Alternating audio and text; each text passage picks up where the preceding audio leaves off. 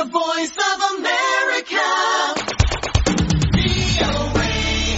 በኢትዮጵያ ባለፉት ጥቂት ሳምንታት በኮቪድ-19 የሚያዙ ሰዎች ቁጥር በአስደንጋጭ ሁኔታ እየጨመረ መሆኑንና በበሽታው ምክንያት ወደ ጽኑ ህሙማን ክፍል የሚገቡና ህይወታቸውን የሚያጡ ሰዎች ቁጥርም በከፍተኛ ሁኔታ መጨመሩን የኢትዮጵያ የህብረተሰብ ጤና ኢንስቲትዩት አስታውቋል።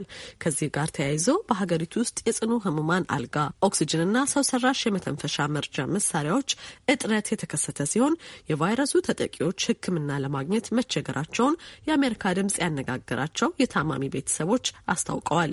በዚህ ጉዳይ የተለያዩ ሰዎችንና ሆስፒታሎችን ያነጋገረችው ስመኝሽ የቆየናት ዝርዝሩን ታቀርበዋለች። መክሊት ምን ተስኖት በሞጆ የሚኖሩ እናቷን ለቀናት እረፍት ለነሳቸው ህመም የተሻለ ሕክምና እንዲያገኙ ወደ አዲስ አበባ ብታመጣቸውም ምክንያቱ ግን ሊታወቅ አልቻለም። ይታከሙበት የነበረው ዋሽንግተን ሆስፒታል የአልጋና የኦክስጅን እጥረት ስላጋጠመውም ለተሻለ እርዳታ ወደ ካዲስኮ ይመራቸዋል። መክሊትና ቤተሰቦቿ በካዲስኮም የገጠማቸው ተመሳሳይ ነው። ሆስፒታሉ ኦክስጅንና የጽኑ ህሙማን አልጋ በሚፈልጉ ህሙማን ተጨናንቋል። በድንገተኛ ለተለያዩ ሕክምና ለሚመጡ ሰዎችም ቦታ የላቸውም። የመክሊት እናት ተኝተው የሚታከሙበት አልጋም ሆነ ለመተንፈስ የሚረዳቸው ኦክስጅን አልነበረም። መክሊት በዚህ መሀል እናቴ በጣም እየደከመች ሄደች ትላለች። በጣምም ደክማ ነበረ። መተንፈስም ተቸግራ ነበር። እንዲሁም ቅድም እንዳነሳሁልሽ የመቃዠት የ confused የመሆን ነገር ነበራት እና ከዲስኮ እንደደረስን አልጋ ማግኘት አልቻልም። ኦክሲጅንም አልነበራቸውም። so immediately ወደ ኮሪያ እንድንሄድ recommend አደረጉም። so ወደ ኮሪያ ሆስፒታል ይዘናት ሄድን። ኮሪያ ሆስፒታልም የተለየ ሁኔታ አልገጠማቸውም። እዛም አልጋ የለም፣ ኦክስጅንም የለም። emergency እንኳን አስገብተናት ልትተኛ አልቻለችም። እንግዲህ እሱኛው ሶስተኛ ሆስፒታላችን ነበር ምንም አይነት service ያላገኘንበት። ከዛ የመጨረሻ አማራጭ እነሱም suggest ያደረጉ ወደ የረር ሆስፒታል እንድንወስዳት ነበረ። እነሱም አልጋም እንደሌላቸው ኦክሲጅንም እንደሌላቸው ነገሩን እና በጣም አስቸጋሪና ከባድ ጊዜ ነበር። በጣም ትንፋሿ ይቆራረጥና ለመተንፈስ ትቸገር ነበር። የኦክሲጅን ሌብሏ በጣም ቀንሶ ስለነበር በጣም ተጨንቀን ነበር። በእናታቸው ከፍተኛ መዳከም የተደናገጠው የመክሊት ቤተሰብ በተለያዩ ሆስፒታሎች ለእናታቸው እርዳታ ለማግኘት ብዙ ከለፉ በኋላ በመጨረሻ ሚኒሊክ ሆስፒታል ኦክስጅን ማግኘት እንደቻሉ መክሊት ትናገራለች። አልጋ በእርግጥ አላገኘችም፣ ግን ኦክስጅን ማግኘት ቻለች። so ቅዳሜ ማታም በ emergency ገብታ stretcher ላይ አድርገዋት ኦክስጅን ማግኘት ቻለች። ሌሎችም ተጨማሪ ሕክምናዎች ተደረጉላት እና ቅዳሜ ከሌሊቱ ስድስት ሰዓት ኮቪድ positive እንደሆነች አወቅን። የምኒልክ ሆስፒታል የራሱ የማገገሚያ center አለ ወደ አካባቢ። እዛ ሙሉ ነበር እና አልጋ ለማግኘት ኦክሲጅን ለማግኘት በጣም በጣም በጣም ችግር ነበር። መክሊትና ቤተሰቧ ባለፈው ሳምንት ያሳለፈው ውጣ ውረድ ከጥቂት ሳምንታት ወዲህ በከፍተኛ ሁኔታ ስርጭቱን በጨመረው የኮቪድ-19 ስርጭት ምክንያት በርካታ ኢትዮጵያውያን እያሳለፉት ያለው ችግር ነው። ከኢትዮጵያ ሕብረተሰብ ጤና ኢንስቲትዩት የተገኘው መረጃ እንደሚያመለክተው በኢትዮጵያ በኮቪድ-19 የሚጠቃው ሰው ቁጥር በ20 ከመቶ ጨምሯል።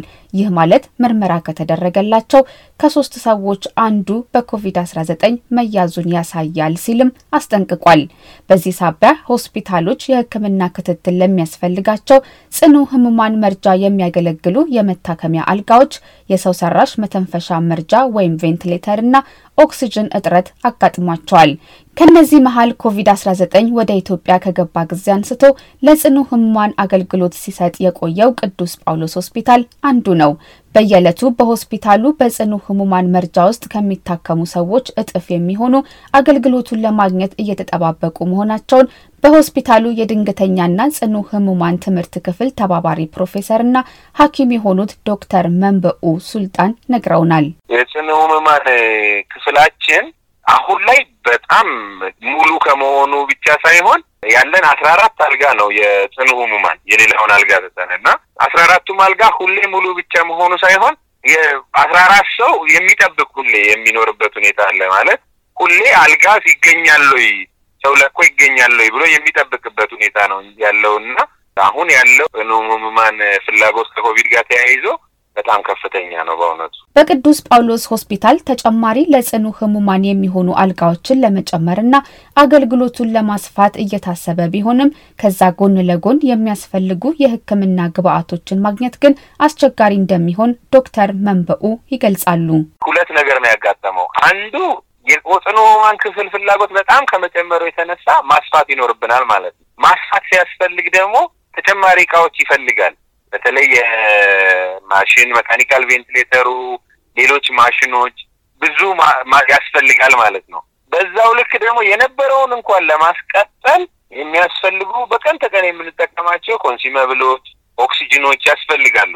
አሁን ኦክሲጅን አዲስ ለሚያስፈልገው ተጨማሪ የ ICU ፍላጎት ማስፋፋት እንኳን ቢቀር የነበረውን እንኳን በደንብ ለማስቀጠል የኦክሲጅን እጥረቶች ያጋጥማሉ እና በእውነቱ ብዙ አሉ ኦክሲጅን ለማስፋፋት ግን ደግሞ ኮቪድ እየተስፋፋ ባለበት ፍጥነት ኦክሲጅን ማሟላት እየተቻለ አይመስልም። የኮቪድ-19 ታማሚዎች በግል ሆስፒታሎች ሕክምናውን ለማግኘት በሚያደርጉት ጥረት እስከ አንድ ነጥብ አምስት ሚሊዮን ብር እንደሚያስወጣ በርካቶች ነግረውናል። አዲስ አበባ ውስጥ በፈረንሳይ ለጋሲዮን አካባቢ ነዋሪ የሆነው አዲስ አጋ ወንድሙ በኮቪድ-19 መያዙን ካረጋገጠ በኋላ በግል ለማሳከም ሞክሮ ነበር።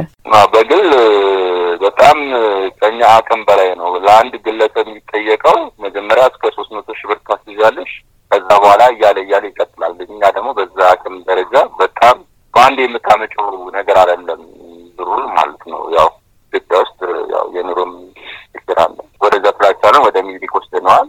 በ emergency ስንወስደው ከዛ ወደ ኦክሲጅን ቀጥታ ሄደው ህጻናቶች እየቆጠሩ ሲመጡ በአንድ በሁለተኛው ቀን ምንም ለውጥ የለውም ነበረ። ያው የግዴታ ወደ ቬንቲሌተር ተባለ። ወደ ጳውሎስ ሆስፒታል ሄደ። አዲስ ወንድሙ በጳውሎስ ሆስፒታል ክትትል ቢደረግለትም ነፍሱ ግን ሊተርፍ እንዳልቻለ ይናገራል። በእኛ ቤት የደረሰው በሌላ ቤት እንዳይደርስ ከፍተኛ ጥንቃቄ ያስፈልጋል ሲልም ይመክራል። ዶክተር መንቡ እንደሚሉት ይህ ከቁጥጥር ውጭ እየሆነ የመጣው የኮቪድ-19 ስርጭትና በሕክምና ተቋማት ላይ እያሳደረ ያለው ጫና ለሌሎች በሽታዎች የሚሰጡ ሕክምናዎች ላይም ተጽዕኖ እያሳደረ ነው። ጥናቶች ገና ባይጠኑም የሕክምና ባለሙያዎች ላይም የአካልና የመንፈስ መዳከም እያመጣ እንደሆነም ያሰምሩበታል። የኦክሲጅን ፍላጎት ለአይሲዩ ብቻ ኮቪድ ብቻ ሳይሆን ለኦፕሬሽን ክፍልም ለሌሎች ክፍሎችም ብዙ ስለሚያስፈልግ ኦክሲጅን ኦክሲጅንም ብቻ አይደለም፣ ሌሎች consumable ኦች፣ መድኃኒቶች እንደዚህ ፍላጎቱና የ ICU cost ኡ ቀላል አይደለም እና እነዚህም ማስቀጠልም ብዙ difficulty እየሆነ እንደሆነ ያስታውቃል። normally ኮቪድን ማከም ጽኑ ህሙማን ክፍል መስራት በጣም stress ያለው ነገር ነው። ይህ እንዳለ ሆኖ ደግሞ ተጨማሪ stress ማለት ምን ማለት ነው? የሚፈልግን ሰው አገልግሎት መስጠት ሳትሺ ስትቀሪ፣ ለምሳሌ ማሽን ፈልጎ ሰው ሳያገኝ ስታይ፣ ኦክሲጅን ፈልጎ ወይም ደግሞ ሰዎች እያከምሽ እያለ ኦክሲጅን እጥረት ሲያጋጥምሽ፣ dialysis እየፈለገ dialysis ማድረግ ሲቀር ወይም ደግሞ የትኛውን ታካሚ ቀድሜ dialysis ላድርግ፣ ለየትኛው ታካሚ ኦክሲጅን ልስጥ፣ ለየትኛው ታካሚ ማሽን ልስጥ የሚለው stress ራሱ ቀላል አይደለም። ባለሙያው ላይ የሚኖረው stress ኢትዮጵያ ውስጥ ያለው የኮሮና ቫይረስ ስርጭት አሳሳቢ ደረጃ ላይ ደርሷል። የጤና ጥበቃ ሚኒስቴር ዕለታዊ መረጃ እንደሚያሳየውም በአሁኑ ሰዓት ከ752 በላይ ግለሰቦች በኮቪድ-19 ተይዘው ጽኑ ህሙማን ክፍል ውስጥ ይገኛሉ። በመሆኑም ህብረተሰቡ ማስክ በማድረግ እጆችን በየጊዜው በመታጠብና ርቀትን በመጠበቅ ራሳቸውንና ቤተሰባቸውን እንዲጠብቁ ሁሉም ይመክራሉ። ለአሜሪካ ድምጽ ዘገባ ስመኝሽ የቆየ ከፌርፋክስ ቨርጂኒያ